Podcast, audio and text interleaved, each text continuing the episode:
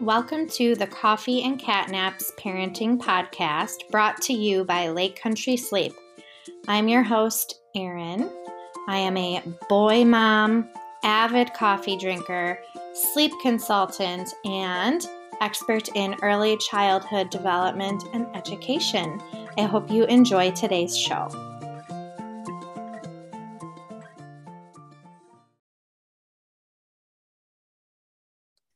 Welcome to this episode of the Coffee and Catnaps Parenting Podcast.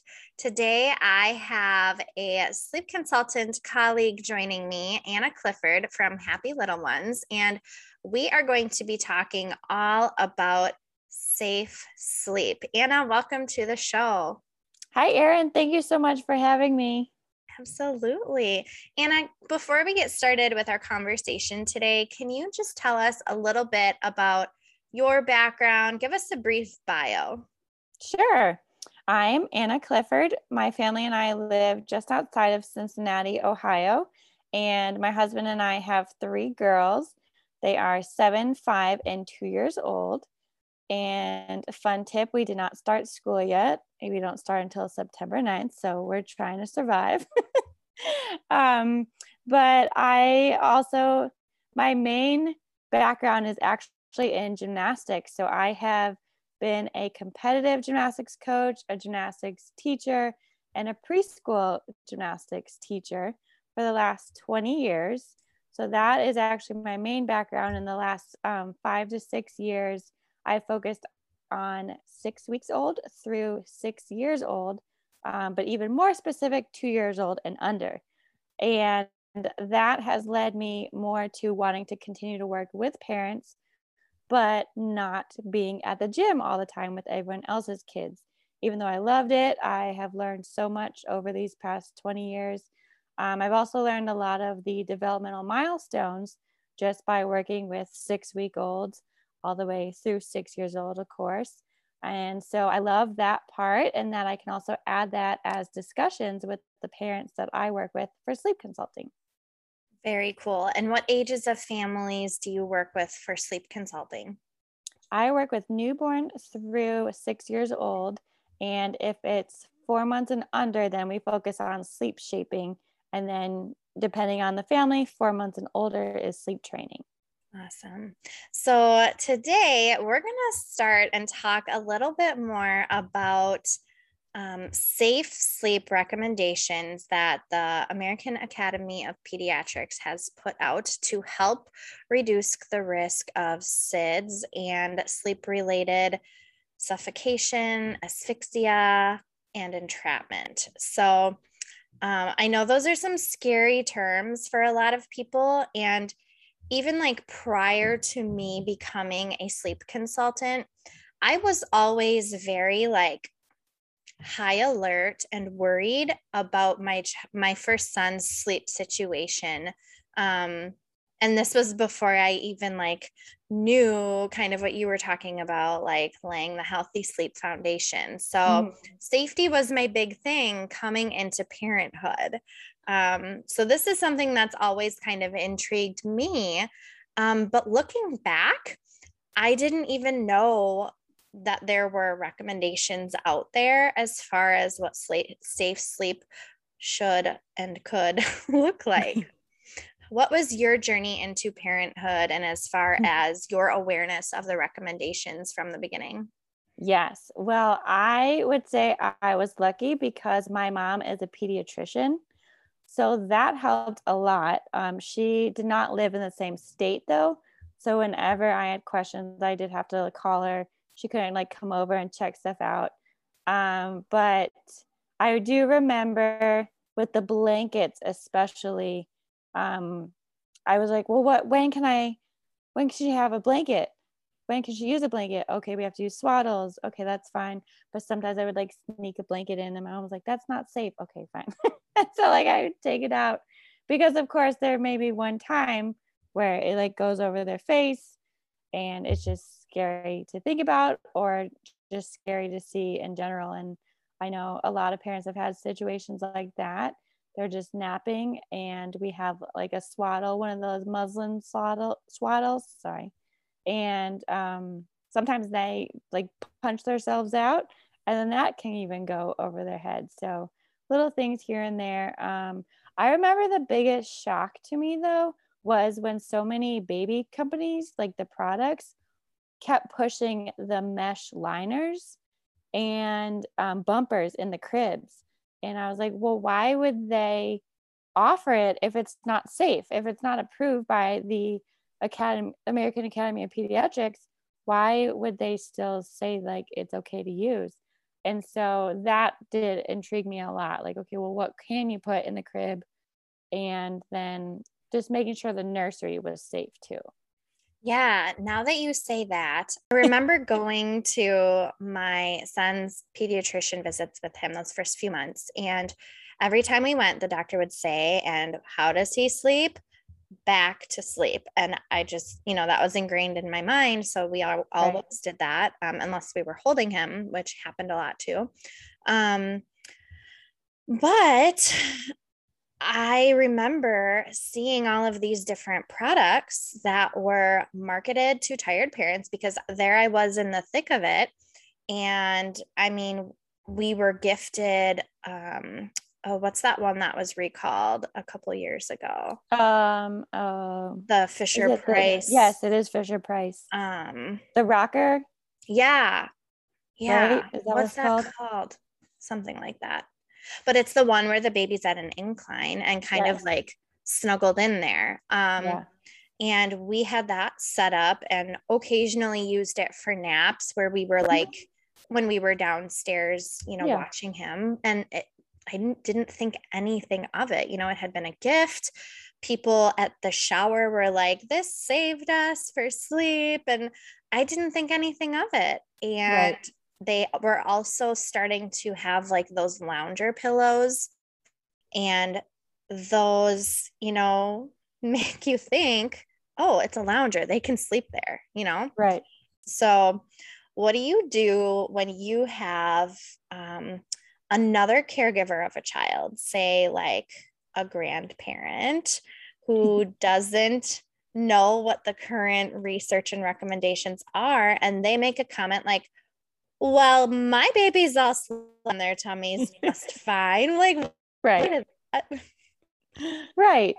And that you have to be very supportive because you also don't want them to feel like you're attacking them or accusing them or judging them.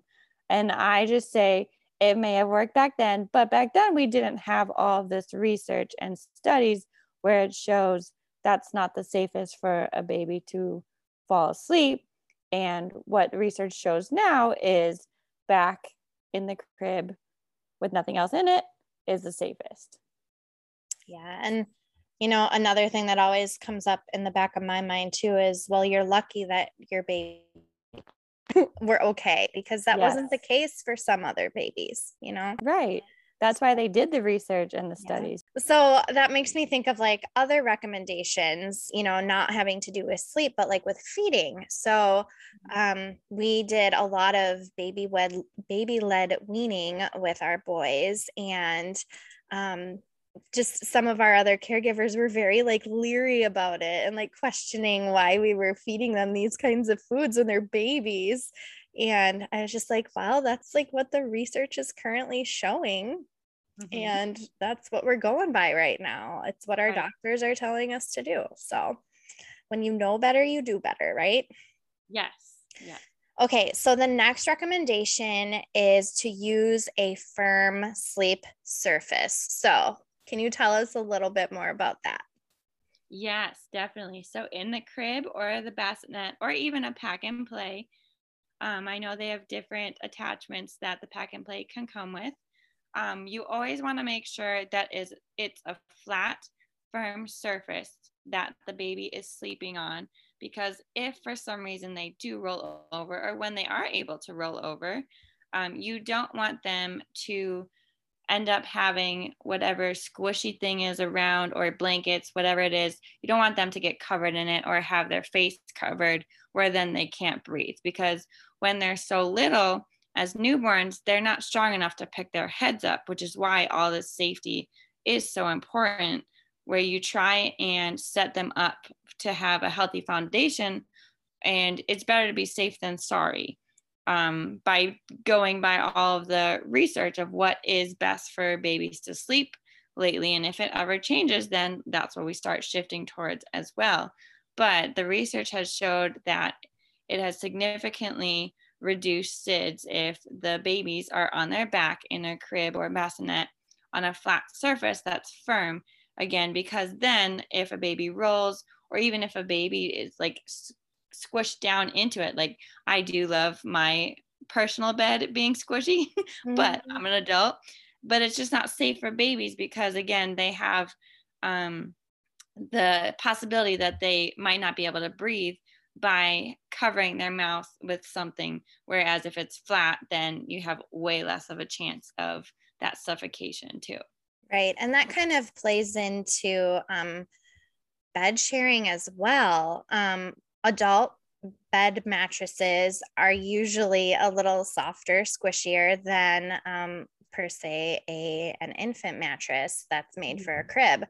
So you always want to be using a mattress that is made for the specific crib or bassinet or play yard that you're using. So make sure you read like the manufacturer's notes on that as well and don't stick in an extra mattress. Um, I know when my my oldest son went to stay at my mom's one night, um, she had put like this nice soft mattress in for him because the other one is so hard. And I was like, it's hard and firm for a reason, mom. So I took the other one out and it was fine. It was just a matter of having that conversation. This is what the current recommendation is for keeping him safe. So now that he's older, he does have that in, but he is three. So it's right. fine. He has the the physical strength to move around when he sleeps. Whereas when you have a newborn, they do not. So Oh, um, wedges also. They have the wedges where if you put it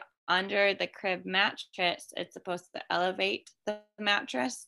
Um, but what also I've found is by doing that, um, as long as I don't even think pediatricians recommend them actually. Um, but of course, if your pediatrician ever says anything else, have that conversation with them. Um, but the wedge under the mattress actually can cause the baby to slide back down to where it's more flat or at least towards the bottom of the mattress where then they're still not in a safe position. And i have seen that before and that was like oh my gosh that didn't work at all. That's not good. Mm-hmm. so you're trying to help them with one thing whether they have reflux or um, if they have a stuffy nose something like that but really it can just get worse. Right. And we don't want to get to that point Right. So we want the firm mattress with a tight fitted sheet. If your baby's still being swaddled, it's fine to have them in a swaddle. If they're not in a swaddle, we now recommend using sleep sacks, which is basically a, a wearable bag that you zip the baby into. They can move around the crib, but the sleep sack stays on their body. So nothing is like riding up around their head um, and covering their head or their mouth while they're sleeping. Um, so basically, an empty crib with only your baby is your best bed. No stuffed animals, no little blankets, no pillows. At what point can we start putting some of that fun stuff in there? I usually say around one years old or later, you can at least start to use a blanket in there. Um, what I also have found, I know a lot of families receive the knitted blankets. I would be very careful of those because if it starts to unravel at any point, that can also be very dangerous and it can get stuck over their head or neck.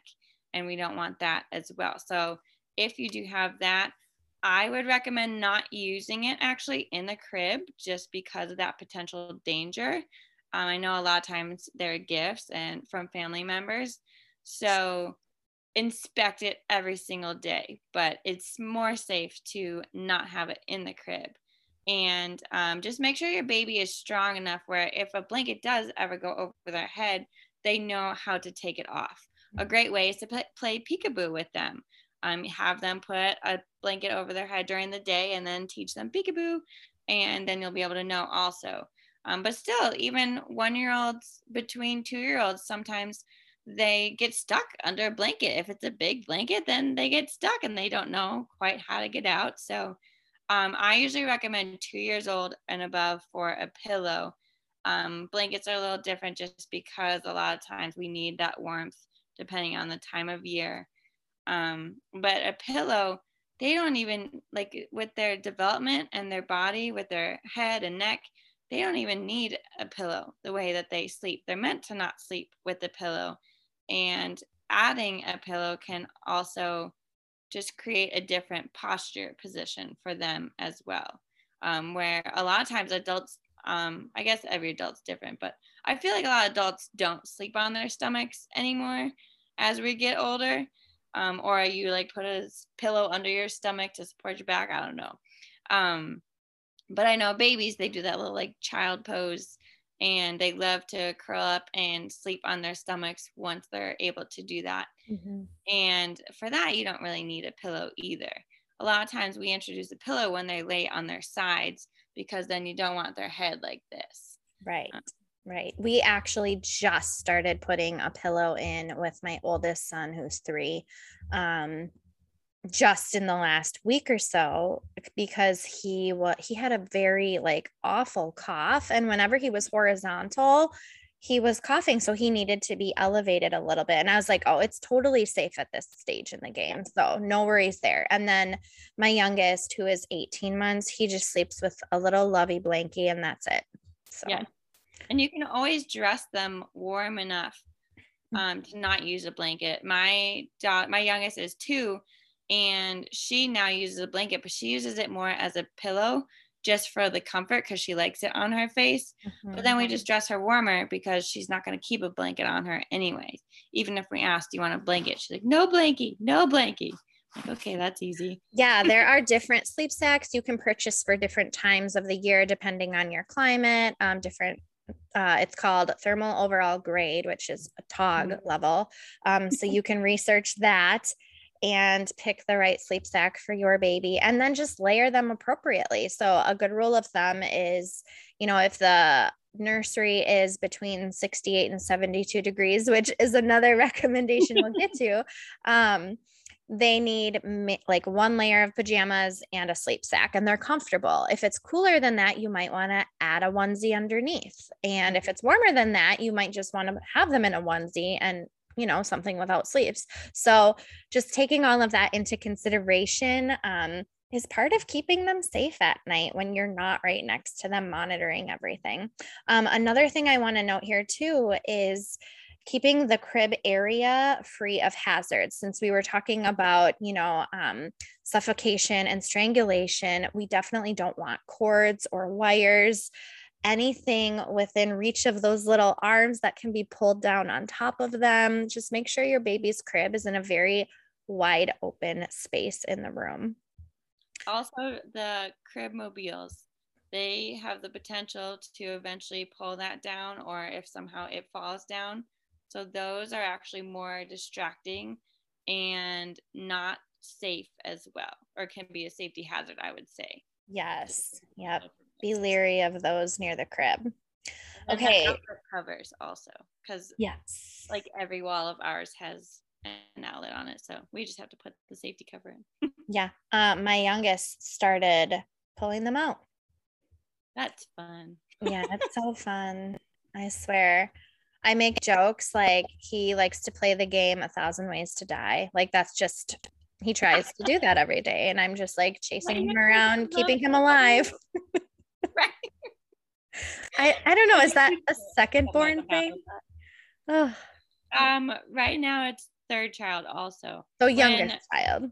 Yes, yes, I think so. Yes, and it, each one gets more daring and bold also. Oh, well, all caution to the wind. I think because of where he's at, he's my last. That's good. yeah. Okay, so let's chat a little bit more about car seat sleep, sleeping yeah. in swings, infant carriers. What are your thoughts on all of that? Yes, this one actually took me a while to understand because I could read why and it made sense when you read it, but in my brain, it just, it took me a while to process it. And mostly when you see a newborn in a car seat, they're so tiny. And even the straps look like they're ginormous on them. I know they have all different settings, but you just don't want to get to a point where the baby is strapped in and then they go like this because they don't have the head control. And then, especially when they bobble down that way, like a bobblehead, mm-hmm. um, it can cut off the circulation and then they cannot breathe. And again, they're not strong enough to go ahead and pick themselves back up if they start to not be able to breathe. So we don't want that to happen. Um, I also did read that you don't want a baby in a car seat for a long time because the legs you also don't want them like falling asleep. You want them to be able to move around. You want circulation to be able to flow all through the body. Whereas if you're in a car seat for a while, you're not getting that circulation as easily. Right. So to add about car seats, they are designed to keep your baby safe while traveling, not to keep your baby safe for sleep. So is a newborn or an, even an older baby around a nap time going to fall asleep in the car? Most likely. So, as long as it's like clicked into its base or installed at the appropriate angle, it's mm-hmm. okay and it's safe. However, um, if you arrive home or get to your destination and your little one's still sleeping and you're done with the trip, take them out and try and transfer them to a safe sleep area. Yes. And same with swings. swings and strollers. yeah, swings and strollers too. I mean, movement can help some soothe some babies and it soothes some enough right into dreamland. So if that happens, just try and do a transfer to keep them safe. Um, we'd rather be safe than sorry, right? Mm-hmm. Um, as far as infant carriers go, I am a huge fan of using a carrier later in the day for a young baby just to take a little cat nap. What are your thoughts on that? I'm okay with that. Um, one of my other colleagues did say the cat nap at the end of the day, she actually never had in the crib just because she wanted her babies to know that a cat nap is different than actual sleep. Cat nap's gonna be short. Um, you may be with mom, you may be in the infant carrier. Um, you might go for a walk in the stroller, stuff like that. Um, but she said her baby's never had any issue uh, deciphering when it's going to be a long sleep or a cat nap when she did that way. So I agree with that. I haven't tried it personally, um, but I know that at the end of the day, we were always on the go, especially picking up kids from school or daycare. So it happened. It was re- very rare that my girls were in a crib for um, the catnap at the end of the day. Yeah. And from our perspective, I had a 17 month old when I had a newborn. So I needed my hands free at that time of day. Yeah. And I couldn't spend time sitting and holding the baby for that nap. And Lord mm-hmm. knows he would not have slept in his crib at that time of day because it was like the witching hour. So I just automatically did carrier naps. So I was able to, you know, tend to my other son, work on making dinner during that time. And it was just a quick nap. So, things to think about from a safety perspective with having a carrier nap would be um, if your baby has recently fed, you know, make sure you burped them well enough before they get in the carrier. Um, and then make sure that if they're young and don't have that head control yet, and even if they're older and are asleep, um, that they're positioned in a way where they can freely breathe like their their face isn't squished against your chest right mm-hmm. um, kind of the same idea of having that firm mattress we don't want them to get in a position in the carrier that they can't get out of Yes. Okay, another protective factor and recommendation is breastfeeding. Yes. Did you breastfeed your kids? Um, we did. Well, I did. I guess my husband. He's useless. exactly. So, so. um, yes, we did. We did a combination for all three girls based on how they were doing when I went back to work um, if we had a nanny at home or they were in the daycare. Um, but yes, I did breastfeed my first two breastfed for the first year and the second or sorry the third one was for the first nine months because then covid happened and everything went downhill mm-hmm. um, but we did a combination it was mostly breastfeeding and then some formula and then also bottle feeding with um, breast milk as well yeah. So obviously, from a wellness perspective, mm-hmm. fed is best. So, however you feed your baby, but breastfeeding is the recommendation simply because the research shows that it offers a protective effect um, that increases with exclusivity. So, uh, mm. the more you can do it, and my, my best advice for this is take it one feed at a time. You know, don't make this huge goal for yourself because it's a lot harder than it looks and seems. I think for my first son, we made it. Um, eight months before we made it roughly six months before we started um, offering a little bit of formula as well. I was pumping a lot because I was back to work and then my supply like tanked around eight months. So then he was just on formula, solely formula from there on out. Um, and my other son, it was like we literally got home from the hospital and the next day the world shut down t- due to covid. Oh no. Yeah it was awful. And he had some like significant health issues that like oh. took a toll on us too. So we we breastfed for a few months and then it just it wasn't working and we switched to formula. I think it was around two or three months. So we didn't make it nearly as long, but it was like, okay, we've made it this far. He's got right. some protection, like fed is best. And some at some point you just have to accept that if it's not working for you. Yes, because your health also matters, especially mental health too. So if breastfeeding is not working for whatever reason, you can try and get through the next feed, but also have that open communication with your partner um, even with your doctors as well, and to see what's best for you too, because there are other options in feeding your baby, and it doesn't work for everyone, and that's okay. They, the AAP also does say any amount of breastfeeding is also helps protect rather than no breastfeeding at all. Yes. So they're not well, and that's that's why we're going through these recommendations too because you know while that's one thing that can help if you're doing all of these other things too like you are setting your baby up for success when it comes to safe sleep. So the next recommendation is that infants sleep in the parent's room close to the parent's bed, but on a separate surface. Again, like we mentioned before, one that's designed for infants. So a crib, a bassinet, or a play yard. Um, and at least for the first six months of life. There's research that shows um, it can decrease the risk of SIDS by as much as 50%. We want that. want that. Yeah. So room share. Yes. Do not bed share. Correct. share. There is a difference. Yes. Yes. Because you want to have the baby to have their own safe sleep space. But when they're in the same room as you and right by you, you have the ability to hear them better and if you hear something that's not right, then you can go check on them way easier. Um, you can get there faster too if you need to at all. And it's easier for feeding. So that always helps too.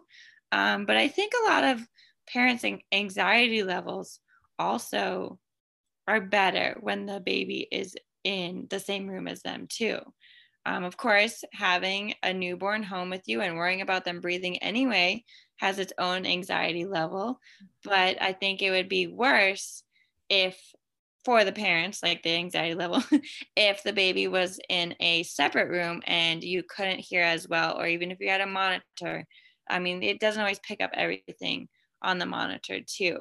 So having them either within reach or across the room but near you depending on how big your room is mm-hmm. um it just it decreases it by so much that it's kind of like why not yes. Now, the caveat being, and this is like, I think it decreases it so much because of the maternal instinct. Yes. Like you are on such high alert mm-hmm. that you're going to hear every little thing. Now, yeah.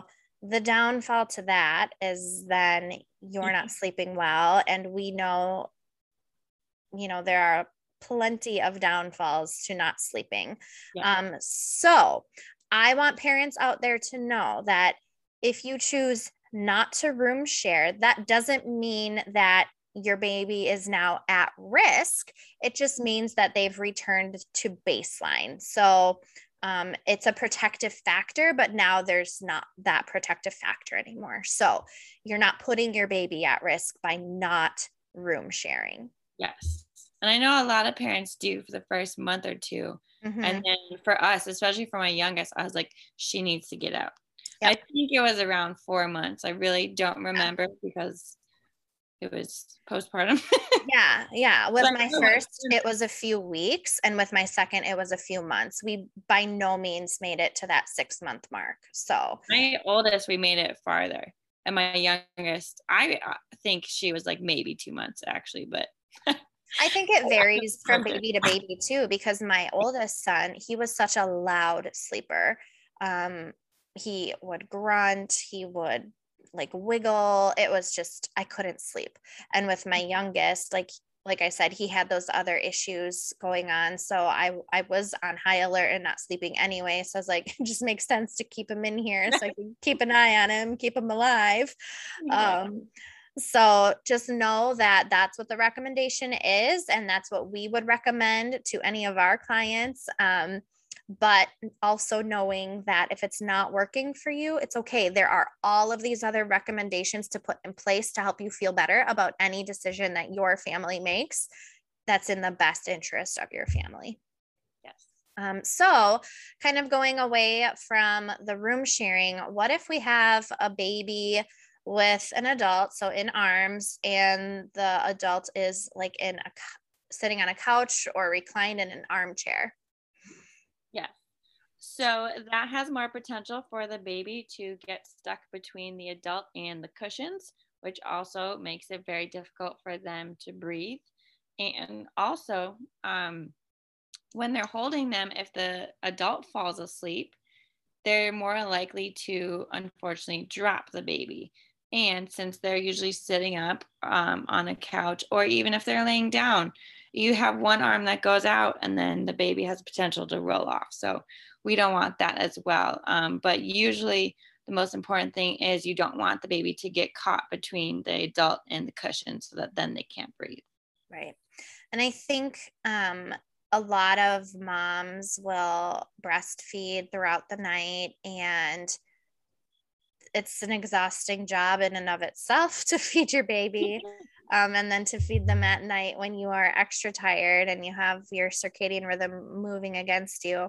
Um, just make your bed as safe as possible if you're feeding in your bed. That way, and I mean, no pillows, no blankets, like empty mattress if you're feeding in your bed. That way, if you do fall asleep while you're nursing your baby, it's somewhat of a safer situation. Um, it's still not safe, it's not recommended, um, but there are ways to make it safer should it happen.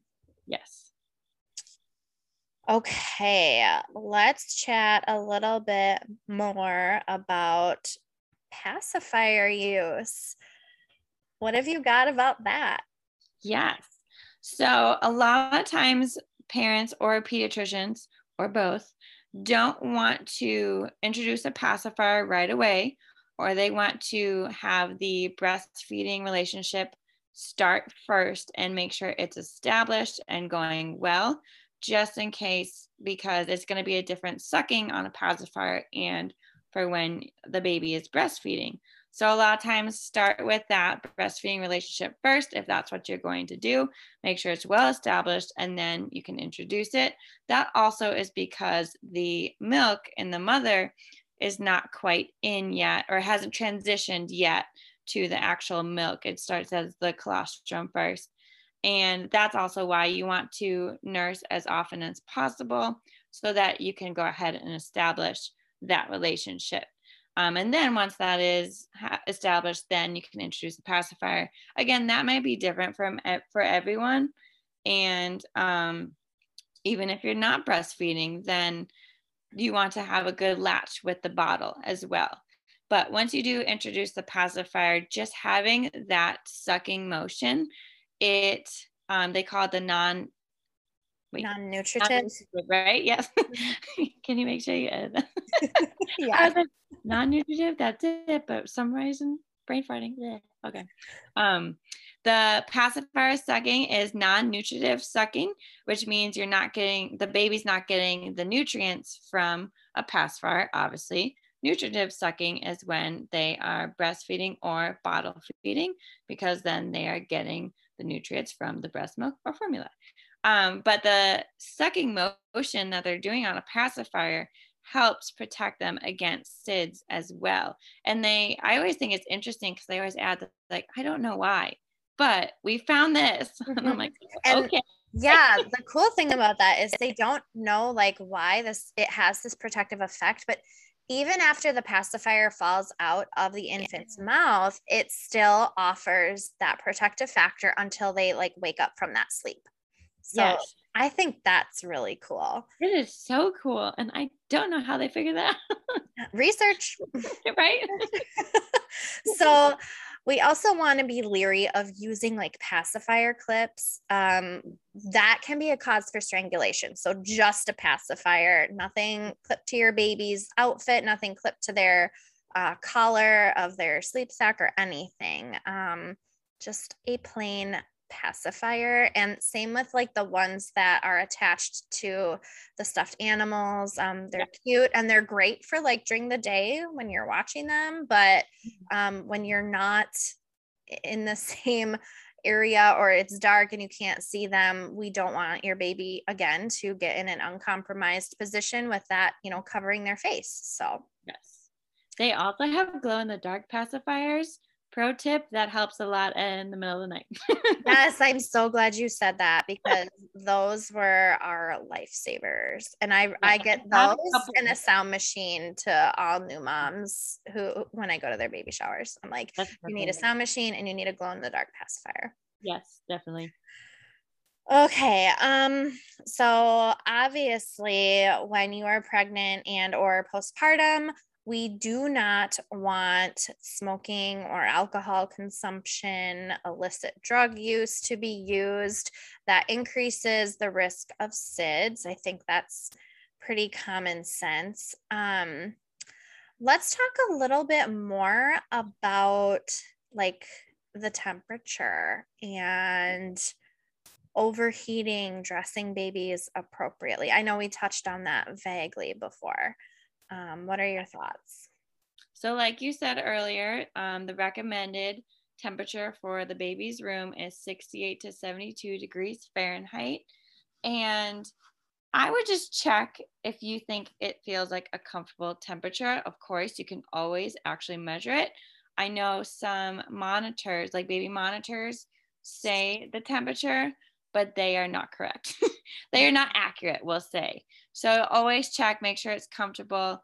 Um, dress your baby for the season, but also for the temperature of the room, because if you have a two level house or more, the upstairs is going to be warmer than downstairs. So maybe you have thermostat thermostat set to a comfortable temperature downstairs between that range, but of course heat rises and by that time, the heat is going to make that room warmer. So you might have to just do take extra precaution just making sure that your baby is comfortable not going to overheat. I know a lot of parents do think that they have to keep adding layers to their baby. My mom as a pediatrician would always say this they're like oh my gosh my baby is so hot she has a fever. And my mom's first question would be what is she wearing? Or he obviously. What are they wearing? And the parents would start to list these like all these onesies and um sleepers and all that and like okay well let's take a couple layers off first and see how the temperature is and like oh they're better And I just always remember that conversation that she told me about those stories. Um, because we do, we tend to think, oh, it's cold. Our baby's going to be too cold. We need this layer and this layer and this layer. But a good rule of thumb is to be one more layer than what you would normally have. So if you wear shirt and shorts to bed, but you're under a blanket, then that blanket also counts as a layer, not meaning add a blanket to your baby, but it just means that counts as a layer. So add one more for your baby, like maybe um, no sleeve one or like the onesie bodysuit with short sleeves, and then a sleeper that has longer sleeves and pants, um, or just the legs attached, and then this um, swaddle. And so just making sure that it's one extra layer than what you would normally use. Yeah. And, and oh, go ahead your baby's hands and feet, like because their extremities are naturally cooler because they have bad circulation, they're babies. So they will almost always feel cold to the touch. So never go by how their little fingers are because 90% of the time they'll be cold. Um, what you should do instead is like feel your baby's neck area, their chest, their head. And if that feels cool to the touch or hot, like then you know I either need to remove a layer or Yes, and no hats, nothing covering the head. Um, I know a lot of times people want the head covered just because a lot of heat comes out, but actually, the feet are another way to make sure you keep that body heat that you need inside. So, covering with um, either like baby socks or whatever layers are in them, covering the feet that way is also going to help keep that heat in rather than covering the head because if you're covering the head again that can lead to a baby not being able to breathe eventually right okay and we had mentioned this before a little bit about like the marketing tactics some companies have used and the CSPC is cracking down on a lot of that now. Um, just recently, they uh, they pulled something or they pulled some term but they're still allowing it to be used for like another year. It's like, yes. like, yes, I saw that. Like, just do it now. Yeah. Like, and how many babies are going to be harmed in that year's time, right? right. Okay. So, anyway, we want to be leery of commercial devices that, you know, use the terms like sleeper or lounger because, you know, as a new parent, that makes me think oh, this is for my baby to sleep in. And when you see them advertised, where are those devices? Normally, like in the parent's bed. And, and the baby sleeping in it. exactly. and it might say on the box, like in real tiny print, this device is not to be used for sleep. But the marketing is very misleading. So just make sure that anything you are using, um, AKA a crib, a bassinet, or a play yard, is the only place that your baby is sleeping. Yes, yes. Okay, um, let's see. Oh, another recommendation supervised awake tummy time. Why mm-hmm. is that a recommendation? Yes, this is one of my favorites because it plays into the developmental milestones. um, so, as your doctor is going to tell you or already has, when you have your baby do tummy time, that it has to be supervised as well. It's going to build all their neck, head, shoulder, chest, back muscles the more that they do it. Um, you definitely don't want your baby to be screaming, crying, and hating it the entire time, but try it for like a couple minutes being there. Have your face in front of your baby um, to talk to them and to help them look up towards you or any kind of light or any kind of shaking toy as well. But having them do that supervised tummy time is going to help build all those muscles so as they begin to get older, it's going to help them with sleep because once they learn to roll over, you want to make sure that they can hold their head up and have all those muscles needed to be able to do that. So it's so important for them. Um, it actually has a lot more benefits as well, besides just using it for sleep too. Um, but I love tummy time. we should do another episode on that like yes. solely. I'm gonna bring you on for that one. I know that's yeah. oh, that's exciting. Anna, thank you so much for going through all of this with me today. It's been a pleasure having you on the show. Can you share where we can find you online? Yes, definitely. And thank you so much, Erin. Thank you for inviting me. It has been awesome. It was very nice talking easily with with you through all of this. Um, so you can find me. I am at Happy Little Ones LLC on Facebook and Instagram. And then my website is www.happylittleonesllc.com. So that's how you can find me. Awesome. Thank you. And you know, if you need other sleep resources, you can always check out Lake Country Sleep on Instagram, Facebook. Go to our website, lakecountrysleep.com. And if you found this episode helpful, if you really loved Anna, make sure you leave us a five star rating, leave us a review, um, subscribe and follow the show. And we will see you next time.